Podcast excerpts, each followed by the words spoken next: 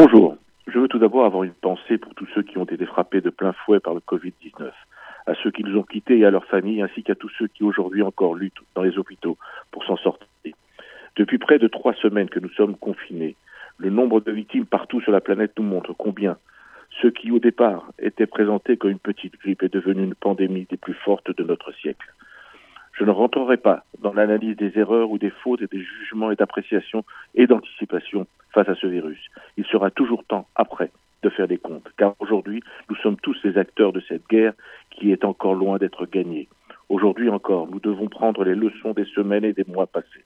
En France, tous s'accordent à faire de la semaine du 8 au 15 mars la semaine de contamination maximale. Cette semaine où nous sommes allés voter, et cette semaine où dans les communautés juives partout, cette semaine au cours de laquelle des images venues de Chine et même d'Italie nous semblaient trop loin. Cette semaine et la suivante, durant lesquelles nous avons tous refusé de voir la réalité. Après près d'un mois, nous en mesurons la portée. Nous, comme partout, avons commis les mêmes erreurs. À la veille de ce troisième Shabbat que nous en a passé loin des nôtres, et à l'approche de Pessah, ayons les gestes et attitudes qui sauvent. Même si cela sera dur, Restez chez vous, car à chaque sortie inutile, vous transportez l'ennemi invisible qui peut contaminer et tuer. Portez autant que faire se peut des masques dès que vous aurez à sortir. Respectez toutes les consignes.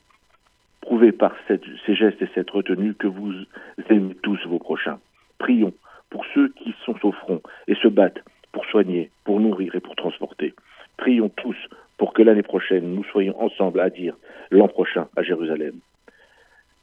Tisharu Babait, Tisharu Bachaim en hébreu. Restez à la maison, restez en vie. Chag Shabbat Shalom, et on se retrouve après les fêtes, je l'espère.